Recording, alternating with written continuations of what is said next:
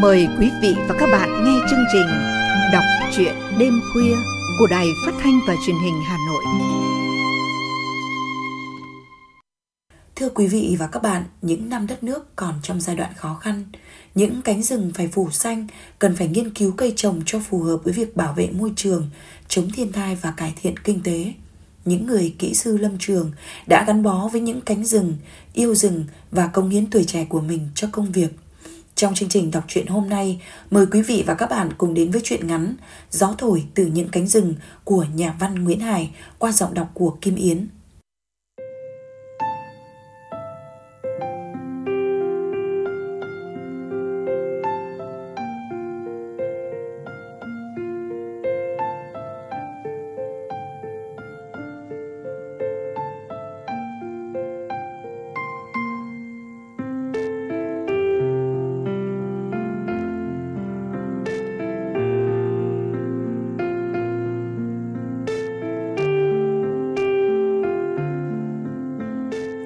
Giữa rừng già. Chỉ có mấy người mà họ làm huyên náo như thể hội săn của người mường vừa săn được thú. Có chuyện gì vậy? Chẳng có chuyện gì cả. Người đội trưởng của họ, bốn năm hôm liền, cả ngày lẫn đêm, không lúc nào chịu cởi bỏ đôi giày bạt ra khỏi chân. Kết quả là đã gây ô nhiễm môi trường. Anh em trong đội đang xúm vào lên án. Nguyễn văn hường, một kỹ sư trẻ mới ra trường, nhăn mặt, đưa tay phẩy mũi thật không thể chịu được. Lê Bảo ngồi sau lán, sửa lại giỏ lan đuôi sóc mà các anh vừa lấy được thủng thẳng nói vào. Mình thì không thể hiểu được tại sao cái cô bác sĩ Dung ấy lại yêu cậu Thiện. Một bác sĩ phẫu thuật trẻ đẹp, sống giữa đất Hà Thành ngàn năm văn vật, mà lại yêu một anh chàng, suốt năm tháng, lang bạt nơi rừng xanh núi đỏ, ở thì bẩn như quỷ.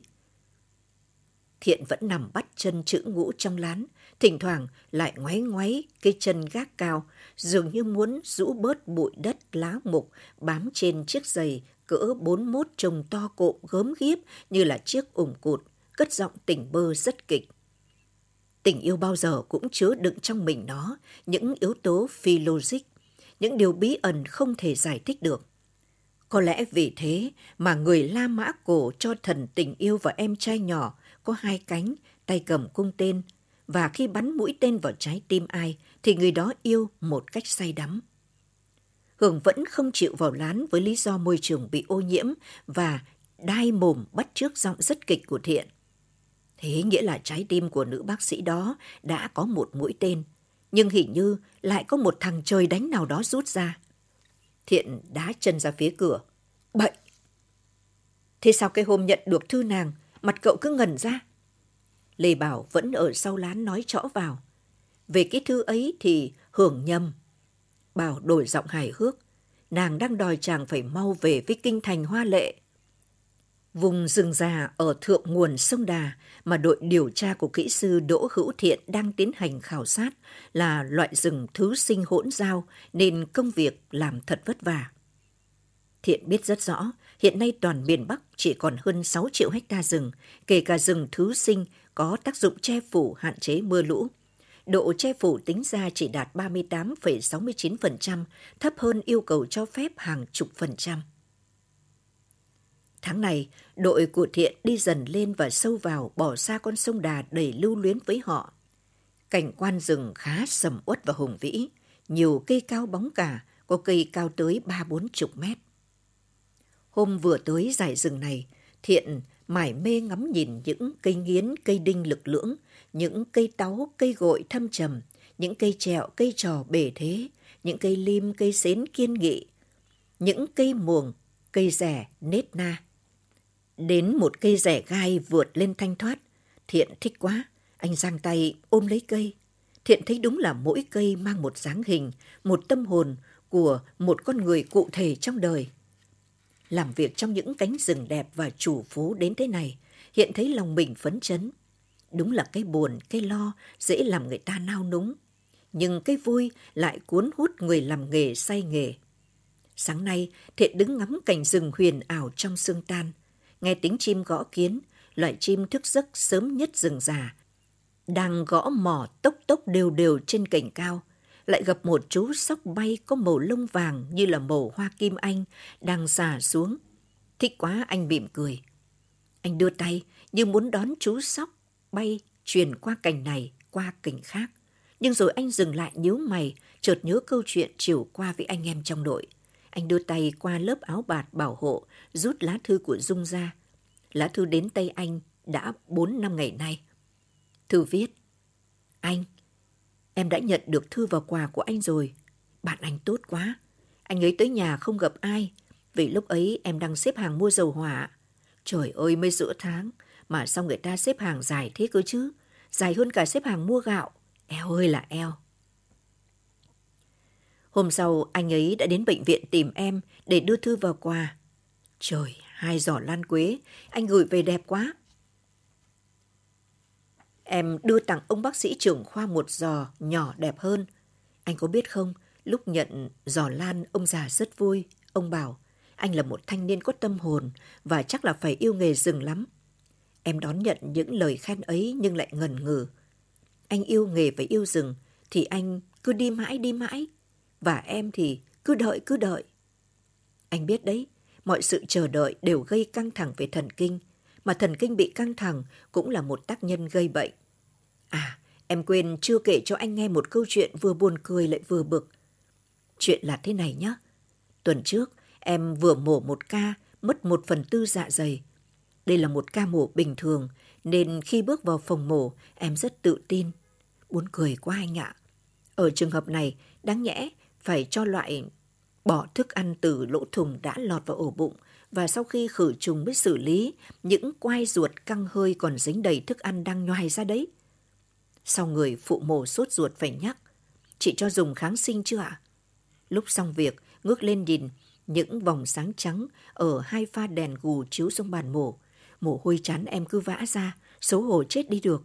Ai đời đứng mồ đã mấy năm mà còn ấm ớ vậy. Có lẽ là tại nhớ anh đấy. Em vẫn đang tích cực xin cho anh về Hà Nội. Kệ anh đấy, anh không thích, nhưng em lại thích. Lại mong muốn như thế, và em nhất định làm bằng được. Bây giờ thì còn chờ ý kiến của vụ tổ chức nữa thôi. Nếu ổn, anh sẽ về Viện Công nghiệp dừng công tác. Được thế thì tiện quá, vì bác viện trưởng cũng biết anh. Em nói thật đấy, anh cứ làm em nhớ nhiều như thế. Sao cũng có lần em để quên panh kéo trong bụng bệnh nhân. Viết thư cho em đi, sao mai của anh. Thiện đọc thư của người yêu đã mấy lần, và lần nào đọc đến câu cuối anh cũng bật cười vì sự đe dọa ngộ nghĩnh của cô. Có lẽ nào một cô gái nết na hiền thục và chu đáo như thế lại để quên panh, quên kéo trong bụng bệnh nhân được. Thiện vừa nghĩ thế, vừa cúi xuống nhổ một mảng địa y mọc bên một thân cây lớn. Anh lơ đãng ngắm nhìn nó và nghĩ tới Dung. Anh thấy như Dung đang đi bên cạnh, đang nói cười rất vui. Ôi bồi hồi biết bao, với cái khuôn mặt búp sen cứ nở hồng lên trong nét cười duyên mỗi lần gặp gỡ. Thiện đang miên man với những suy nghĩ riêng tư của mình. Chợt có tiếng Hường gọi. Anh Thiện ơi, về ăn sáng rồi đi làm. Hường vừa gọi, vừa đi tới chỗ Thiện đứng ngắm rừng. Hường chỉ tay vào Thiện. Ôi, địa y à anh Thiện? Thiện đưa mảng địa y lên ngang mặt. Ừ, đúng địa y đây. Vậy thì sao? Nếu là địa y, thì việc phân chia vòng đai thực vật ở vùng này phải khác đi chút ít, vì rõ ràng chúng ta đang ở độ cao 700 đến 1.000 mét. Cậu sách vở quá. Trong thực tế, nó có sự giao nhau giữa các kiểu rừng chứ. Trên đường vệ lán, Hưởng nhổ một cây họ sâm đưa cho Thiện. Cây họ sâm. Đúng, ta gọi là ngũ sa bì. Cây này rừng mình nhiều lắm. Hồi cậu chưa về đoàn, bọn mình phối hợp với bên dược liệu tiến hành điều tra ở thượng nguồn sông chảy. Chỉ tính trên một diện tích rừng hẹp đã có tới 78 loài. Mình nhớ đúng là 78 loài, giàu khiếp. Các nước Đông Âu, cây họ sâm này rất hiếm. Nhìn dải rừng mênh mông, chỉ tìm thấy vài ba loài. Hai người về đến lán, Thiện đón suất ăn sáng từ tay Bảo nói. Hôm nay ta sang lô 2, tập trung vào họ nhà rẻ, Sáng nay Sĩ và Ái về đoàn có việc gấp. Ờ mà, hai tay ấy sớm nay có lẽ là đi từ 4 giờ sáng. Vì bọn nó đi một lúc lâu mới thấy cặp cú gọi nhau về tổ. Đi thế, vớ vẩn, rắn xanh, nó bổ cho chỉ có chết. Không biết có nhớ mang theo túi thuốc phòng không cơ đấy. Lê Bảo đưa bi đông nước cho Thiện. Lo gì, chúng nó đi tắt đường. Vận xuất xã bãi hai, rồi ở đó vẫy xe về lâm trường Đồng Bưng. Còn từ Đồng Bưng về đoàn thì ngon rồi. Thôi ta đi chứ. Đội điều tra của Thiện có 6 anh em, tất cả đều đang nằm ngồi nghỉ trưa xung quanh bạch vè của một cây tẩu mật. Hưởng và Bảo nằm dài trâu mồm vào nhau đốt thuốc lá, chuyện vãn. Những anh em khác hầu hết đã ngủ, chỉ còn Thiện đang ngồi trồm hỗn bên cái máy kinh vĩ vẫn để nguyên trong tư thế làm việc. Bó cọc mốc, thước dây, cặp giấy để ngổn ngang chung quanh. Thiện đang lối húi ghi chép cái gì đó vào sổ tay. Lúc lúc lại nghiêng tai nghe tiếng gà lôi kêu. Lát sau, anh ngẩng lên, bỗng ngơ ngẩn suýt xoa. Ôi, đẹp quá! Hưởng choàng dậy. Nó đi lại đây ông Bảo ơi! Đàn gà lôi tiến lại gần. Đầu tiên là những con gà trống, mình trắng tinh, lồng bụng đen tuyền, chân đỏ, mỏ đỏ, kéo theo những cái đuôi dài lướt thướt đến sáu bảy mươi phân, nòm như những vũ nữ xiêm y bóng bầy đi vào vũ hội. Ngay sau đó là những con mái mang những bộ lông sặc sỡ. Những lúc con gà trống kêu toang toác, những con gà mái lại vươn cổ lên nghiêng ngó. Có con kêu xin xít. Hưởng lầm bầm. Nhất định tổ nó ở gần đây. Theo đi, mai ta làm bữa tươi. Gà đôi ban ngày tinh danh, nhưng mà ban đêm rất đần. Biết tổ ta có thể bắt được cả đàn. Bảo gàn, đẹp thế kia sao nữa? Hưởng nhăn nhó, ông chỉ vẽ, lương khô rau rừng, bã cả mồm lại còn sĩ. Thiện suyệt đưa tay ra hiệu cho Bảo và Hưởng khẽ mồm cho đàn gà lôi yên ổn đi qua. Lúc đàn gà lôi đi khỏi, Bảo nói với Hưởng. Ông mới đi rừng nên chưa biết, đi nhiều ông sẽ còn gặp những điều kỳ thú vạn lần. Đúng là chỉ những người làm nghề, những người gắn bó nhiều năm tháng với rừng mới có cơ may gặp những điều kỳ thú hoặc nhận được những tặng vật quý giá của rừng. Một lần, chính đội điều tra của Thiện khi ấy đang tiến hành khảo sát một dải rừng gần vùng vòm nhô sông chảy đã gặp may. Lợi dụng một giếng cạn của dân địa chất đào thăm dò, tìm kiếm bỏ lại, các anh san đất để dựng lán. Phải ở rừng nhiều năm tháng mới hy vọng thấy được cảnh tre ra hoa, giang ra quả. Có lẽ nếu không phải là người làm nghề, không quan tâm đến đời sống thực vật, thì khó mà tin được rằng cây tre với cây lúa lại cùng chung một họ, cùng loài thân rỗng có đốt. Nhưng khác lúa là một trăm năm tre mới ra hoa kết quả một lần, và giống với lúa là quả của tre cũng có nhân bột như quả lúa. Ở khắp miền quê chúng ta, đầu cũng có tre, nhưng cây tre ở làng quê chỉ giống rong ba năm đã phải ngả xuống để giúp ích cho đời, nên có mấy người thấy được hoa tre. Chỉ có ở rừng đại ngàn thì tre mới sống được trăm tuổi để được đơm hoa kết trái. Người miền núi cho rằng năm tre rừng ra hoa ấy là năm rừng động, muông thú trong rừng sẽ rất hỗn mang.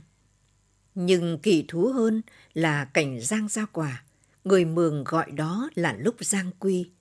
Những đài hoa bật ra từ những mắt vàng óng trên mỗi đốt của những cây giang sống gần trọn đời mình, khoảng năm sáu chục năm. Hiếm hoi là vậy. Trước khi trở về với cát bụi, giang mới nở cho đời những đài hoa li ti trên những đốt phân thân của nó. Từ đó những quả giang lớn lên bằng quả mây rồi chín mọng thơm lựng cả cánh rừng. Mùi thơm gọi chim thú về ăn quả. Ăn xong, chúng sẽ kéo nhau xuống suối uống nước. Ngấm nhựa giang rừng, chim thú say khướt. Khi say, chúng nhảy lên đùa giỡn, ân ái rồi lăn ra ngủ. Những con gấu, con trồn quá tham ăn no uống say túy lúy, thường phải qua đêm mới tỉnh. Ai có diễm phúc chứng kiến cái khoảnh khắc rừng say mới hay đời sống tự nhiên nơi đại ngàn, không chỉ có hoa dại mà còn có cả những phút giây hoan lạc đa tình. Nhưng có lẽ cũng không ấn tượng bằng đêm xuân, nằm giữa rừng xuân mà nghe tiếng con nai tơ giác gọi bạn tình. Tiếng kêu của nó tan trong bung lung, nghe khao khát đến đau lòng. Lúc ấy nằm nghĩ mới thấy chữ tình trên cõi đời này là minh mông bể sở. Nghe tiếng kêu ấy ngỡ rằng trên cõi đời này đến sỏi đá cũng phải có đôi. Đầu giờ làm việc chiều, Ái và Sĩ tìm đến nơi đội các anh đang làm. Vừa tới, Ái đã nói oang oang. Bọn tôi tìm theo các ông gần chết. Này, ông Thiện, có thư đây này. Thiện bước đến chỗ Ái chìa tay chờ đợi. Ái móc túi lấy thư ra nhưng mà không đưa cho Thiện. Anh đẩy bì thư lên lòng bàn tay lạng lạng. Nhẹ quá, hay là có sự trục trặc kỹ thuật hả ông? Thiện đỏ mặt không nói gì, rằng lấy thư từ tay Ái bóc xem luôn. Mọi người im lặng, Thiện đọc thư xong, quay sang đưa cho Bảo. Này, cô ấy sẽ lên tận đây thăm, nghỉ phép năm mà. Hường khoát tay một cách thích thú. Độc đáo đấy, chúng ta sẽ tổ chức một cuộc đón tiếp thật long trọng. Ngay sau đấy, cả nhóm túm lại tán chuyện. Đón cô bác sĩ lên thăm. Họ bàn, trước hết, Thiện phải viết cho cô ấy một lá thư, chỉ vẽ rõ đường đi lối lại và hẹn ngày cho thật chính xác để đi đón. Rằng Thiện phải về tận đoàn đón và áp tải lên đây. Tất cả anh em trong đội sẽ ra tận bãi hai của lâm trường để nghênh tiếp. Lát sau, được Bảo nói anh em mới biết chuyến đi này của cô Dung là chuyến đi thuyết phục thiện về Hà Nội công tác. Nghe vậy, mấy anh em trộn rộn, mỗi người một ý, Hường bảo. Nói với đoàn, cho ông ấy về khỏi tội nghiệp. Sĩ lắc đầu, chắc gì nó đã về. Cô gái có khuôn mặt búp sen và nụ cười hồng làm ấm lòng người ấy, ngồi ngâm chân trong suối để giặt rũ, để kỳ cọ những đôi giày đi rừng, những bộ quần áo bảo hộ bằng bạt đang trương ra, cứng queo về gập nước. Vừa giặt rũ, cô vừa ngắm dòng suối trong chảy giữa đôi bờ sỏi đá. Và lúc lúc cô lại nhìn lên rừng, nghe chim hót. Ôi sao mình thích cái đôi chim có bộ lông đỏ rực như lửa kia thế cơ chứ? Anh Thiện bảo đó là giống chim thiên đường chúa. Chim thiên đường chúa sống thành từng đôi, chẳng bao giờ rời nhau. Anh còn kể ở dòng suối này, chiều chiều thường có một chú hoãng non ra uống nước. Chú hoãng non ấy có đôi mắt tròn xoe, non hiền như, thôi chả nghĩ nữa. Cô cúi xuống dòng suối mỉm cười. Lát sau, cô đi phơi những bộ quần áo đã giặt lên bờ đá cạnh dòng suối. Cô đang phơi thì Lê Bảo tới. Anh nói thân mật. Cô mặc chúng nó. Chiều những thằng lười ở bẩn như quỷ ấy làm gì? Dung lắc đầu. Em chịu các anh đấy. Và cũng lạ thật. Sao ở bẩn thế mà không anh nào bị bệnh ngoài da? Bảo cười. Ồ, dân dã chiến mà. À cô Dung này, cô lên chơi lần này định kéo cậu Thiện về đấy à? Dung cười ậm ừ bảo tiếp. Thì cô đã nói chuyện với Thiện chưa? Dung đỏ mặt. Chắc anh Thiện đã nói hết với các anh rồi, em chẳng giấu. Nhưng mà em cứ ngại. Các anh sống thì vui, nhưng làm việc trong điều kiện vất vả quá. Em còn đang vân vân, không biết nên nói như thế nào. Dung ngập ngừng rồi lảng sang chuyện khác. Cô khen rừng ở đây đẹp. Rồi những là em cứ ngỡ rừng phải đầy những là sen vắt rắn rết. Các anh sẽ phải suốt ngày đêm luồn lách trong bụi rậm. Đêm đêm phải treo mình lên cây để tránh thú dữ. Thế rồi cô hỏi, hỏi liên tiếp, không cần bảo trả lời. Nào mỗi năm các anh chỉ đi rừng mấy tháng, còn về đoàn làm nội nghiệp phải không? Năm nào cũng thế à? Rồi cô tâm sự, đoàn các anh sống cũng vui nhỉ, cứ như một cái làng con ấy. Lúc em lên thấy cả khu gia đình, em ngạc nhiên lắm. Mấy cháu nhỏ cứ díu dít đến hay. Rồi cô tự trách mình. Em đoàn quá, mang quà độc thuốc lá với chè, chỉ có mấy gói kẹo. Cô ngừng lại một chút rồi hỏi Bảo. Lần này thì cô hỏi cốt để anh trả lời thật. Điều tra xong giải rừng này, các anh còn đi đâu nữa hả? Nghe Dung chuyện trò, Bảo nghĩ phần nào Dung đã bị cuộc sống con người cảnh rừng ở đây cuốn hút. Anh nói vui với cô. Chúng tôi sẽ đi, sẽ đi tất cả những nơi nào có rừng trên đất nước Việt Nam này. Thấy Dung lẻ lưỡi, Bảo nói thêm. Cậu thiện của cô đang mơ được đi điều tra rừng nước mặn ở miền Nam. Cậu ta ao ước được đến những dải rừng tràm, rừng nước, Cà Mau. Cô có biết không, rừng ngập mặn Cà Mau rộng tới 140.000 hecta, đứng vào hàng thứ hai trên thế giới, tức là chỉ thua vùng rừng cửa sông Găng của Ấn Độ. Cũng phải nói thật rằng, với dân làm nghề chúng tôi, những cánh rừng chưa tới ấy đầy quyến rũ. dùng nghe Bảo nói, cứ đăm đăm nhìn lên ngọn suối đầu nguồn. Cô nhìn như thế rất lâu, đôi mắt hiền, đôi mắt vui, nhìn về nơi xa, để hàng mi dày kéo xuống thành đôi mắt buồn. Lê Bảo thấy vậy cười xí xóa. thế cô sợ cậu ấy đi thẳng à? Không sao đâu rồi cậu ấy sẽ về. Ờ, mà cậu ấy về thật kia kìa.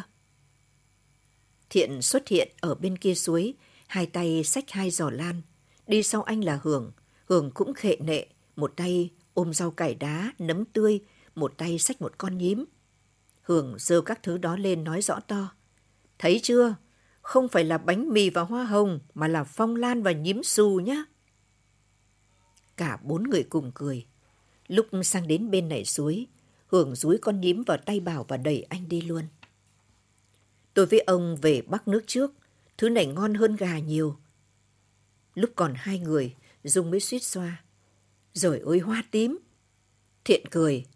Anh treo cả hai giò lan lên cành cây bên suối. Vừa tầm ngắm vuốt của hai người, anh quay lại bảo Dung. Quà để mai mốt em về Hà Nội đấy. Anh sẽ kiếm cho em cả một tập đoàn phong lan, đủ các chủng loại hợp thành. Nhưng mà em có biết tên của các loài hoa này không? Anh bảo với em hôm ở dưới đoàn rồi thôi. Đây là Lan Phi Điệp, thuộc họ Hoàng Thảo. Đúng, các cụ ta xưa đặt cái tên Phi Điệp Lan đã là hay lắm rồi. Phi Điệp nghĩa là bướm bay. Anh ngắm những cánh hoa tím mà xem. Đúng là những cánh bướm đang dập dờn, những con bướm đang sắp sửa bay lên. Đặt như thế thật là đẹp. Nhưng mà trên này, đồng bào mường lại đặt cho nó cái tên hay hơn, đẹp hơn nữa cơ. Dùng háo hức. Tên là gì hả anh? Thiện nói từng chữ rành giọt. Cánh tay nàng ờm. Dung nhíu mày. Cánh tay nàng ờm. Chuyện cổ dân tộc Mường kể. Xưa kia có một mường xa, có một cô gái tên là ờm. Nàng có đôi tay đẹp và khéo đến kỳ lạ. Bị lang chiếm, nhưng nàng không chịu sống cuộc đời nhung lụa với lang mà trốn theo bạn tình lên rừng xanh núi đỏ ở. Người Mường, thương người con gái nết na trung thủy, có đôi bàn tay đẹp ấy, đã gọi loài hoa đẹp nhất rừng mình là hoa cánh tay nàng ôm. Dùng tấm tắc. Các cụ xưa cũng lãng mạn gớm đấy chứ. À mà anh Thiện này, từ hôm lên đây em chẳng thấy một cánh ban trắng nào cả. Em thích hoa ban à? Thứ nhất là chưa đến mùa. Thứ hai là ở cấp rừng này không thể có ban có sim được em ạ. Sao vậy anh? Vì đây là rừng nguyên sinh. Màu trắng của hoa ban, màu tím của hoa sim đúng là đẹp thật. Các ông nhà văn nhà thơ cứ thi vị hóa cuộc đời, gắn cho nó đủ thứ tính cách. Nhưng với dân làm nghề bọn anh thì cho dù màu trắng của hoa ban, màu tím của hoa sim có tượng trưng cho sự trong trắng thủy chung của các cô gái Thái, gái Mường, thì những cây hoa ấy vẫn thuộc họ Mimose và Myrtaceae. Khi họ cây này xuất hiện ở đâu, nghĩa là cấp rừng ở đó, đất rừng ở đó đã thoái hóa. Hoa đó xuất hiện là sự cảnh báo cho người làm nghề rừng đấy em ạ. Tử lán nhìn ra chỗ Dung và Thiện ngồi, chỉ thấy thấp thoáng hai người. Lúc này, họ thấy hai máy đầu trụm lại. Trên đầu họ, hai giỏ lan hoàng thảo cũng trụm lại, giống như một lãng hoa. Những dòng hoa tím cũng trào xuống, ướt át, tự tình. Bên kia suối là những dải rừng xa, sương chiều đang lên chơi vơi. Và quanh họ thoang thoảng mùi hương hăng hắc của hoa dại, mùi nồng nồng ngai ngái của lá rụng thành thảm dày đang lên men. Dưới chân họ, con suối dì dầm, dì dầm lẫn vào tiếng gió rừng lao sao. Tiếng con chim đầu rừng kêu tuông tuốc giống như là kêu cuốc nghịch ngợm của những chú cuốc con gióng già tập gọi hè. Tiếng líu díu của những chú chim phường trèo có bộ lông vàng cườm, thóc mách xà xuống nơi họ. Tất cả những thứ ấy hòa lại thành một thứ tiếng chung của rừng. Cái tiếng rừng muôn thuở ấy lúc khoan lúc nhặt, nhưng mà không bao giờ lặp lại và không bao giờ ngưng nghỉ. Trong tiếng rừng thân thuộc ấy, Thiện đã nói với Dung những điều anh Hằng ấp ủ. Anh nói về tình yêu của anh với Dung, tình yêu của anh với rừng. Anh nói về công việc gian khổ của anh hôm nay và những dự kiến nghề nghiệp đòi hỏi nhiều trí tuệ của anh ngày mai. Anh mong mỏi Dung cùng chia sẻ với anh những buồn vui trong suốt cuộc đời. Nghe anh nói, Dung càng hiểu và càng yêu anh. Cô nói với anh giọng ngọt ngào. Em chỉ thương anh vất vả. Đừng ngại, cây mọc trên vách đá thật là khó khăn. Nhưng khi đã mọc lên được, thì đó là những cây gỗ cứng. Anh cứ nghĩ thầm, em bảo em là sao mai của anh. Thì anh sẽ là sao hôm của em. Vì sao hôm sau mai chính là một ngôi sao. Đã là một thì lẽ nào anh có, em lại không có rừng. Nghe anh nói chắc khỏe và ấm áp, Dung thấy lòng bồi hồi như say. Cô nhắm mắt lại nghe tiếng rì rầm của suối, của rừng thật gần gũi. Hôm Tiễn đưa Dung về Hà Nội, anh em đưa Dung và Thiện xuống tận bãi gỗ hai của Lâm Trường. Lê bảo, bắt chờ bằng được chiếc xe Praga của Bắc Đăng. Anh mới gửi hai người lên. Lúc Thiện và Dung đã ngồi im trong cabin xe, Hưởng mới trèo lên đầu xe buộc lại hai giò lan. Vừa buộc anh vừa nói, cố giữ cho khỏi gãy mấy cành dài này, còn nắng gió chả lo. Buộc xong, Hưởng ghé vào cửa kính nói với Dung. Phong Lan sống là nhờ sự cố định đạm trong không khí qua những mô xốp nơi bộ rễ của nó, chứ không phải là chăm bón, nâng hứng như là hoa ngọc hà đâu. Nó đòi hỏi rất ít, nhưng lại nở cho đời rất nhiều. Không phải là một bông hoa, một nhành hoa, mà là một giò hoa, một lãng hoa. Hơn một tháng sau, khi đội điều tra rừng của Thiện đã thu quân về đoàn làm nội nghiệp, anh mới nhận được thư của Dung. Lá thư ngắn, xinh xắn, bé nhỏ, nhưng đã làm anh phải suy nghĩ nhiều. Thư viết, anh, em đã sang viện công nghệ rừng gặp bác viện trưởng. Bác đã đồng ý nhận anh về công tác ở viện rồi. Bác ấy nói, bên bác đang thiếu người, thêm một kỹ sư trẻ có năng lực, lại không phải lo nhà ở, lo hộ khẩu. Thì ông tổ chức nào mà chẳng quý. Nhưng bác lại nghĩ, hay là để thiện ở lại đoàn thêm một thời gian nữa, hoặc giả có một giải pháp nào khác Điều này thì tùy ở các cháu. Cách đây mấy năm, chính bác hướng dẫn Thiện làm luận án tốt nghiệp. Rồi những lần Thiện về dự hội nghị của Tổng cục, hai bác cháu trao đổi nghề nghiệp. Bác biết, bác thấy đề tài khoa học mà Thiện đang theo đuổi rất hay.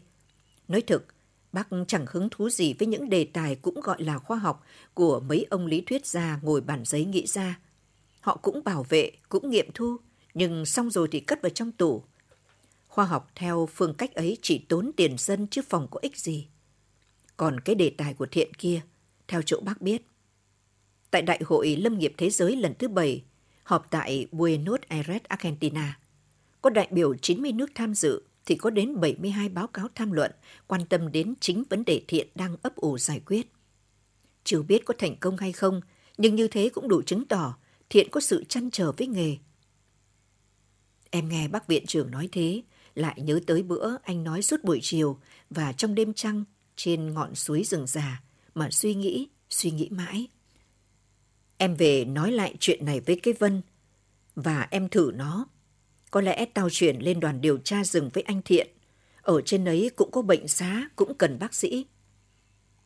Mới nói đến đó mà nó đã trợn tròn mắt. Nó để tay lên chán em ngờ vực. Này, mày không thần kinh đấy chứ? Trời đất, Người ta xin về xuôi không được. Mày lại xin lên rừng. Điên à? Đấy anh xem. Sống cho mình đã khó. Sống cho bạn bè người chung quanh hiểu mình, còn khó biết chừng nào. Em nghĩ mà đầu cứ rối tung lên. Rừng uốn ký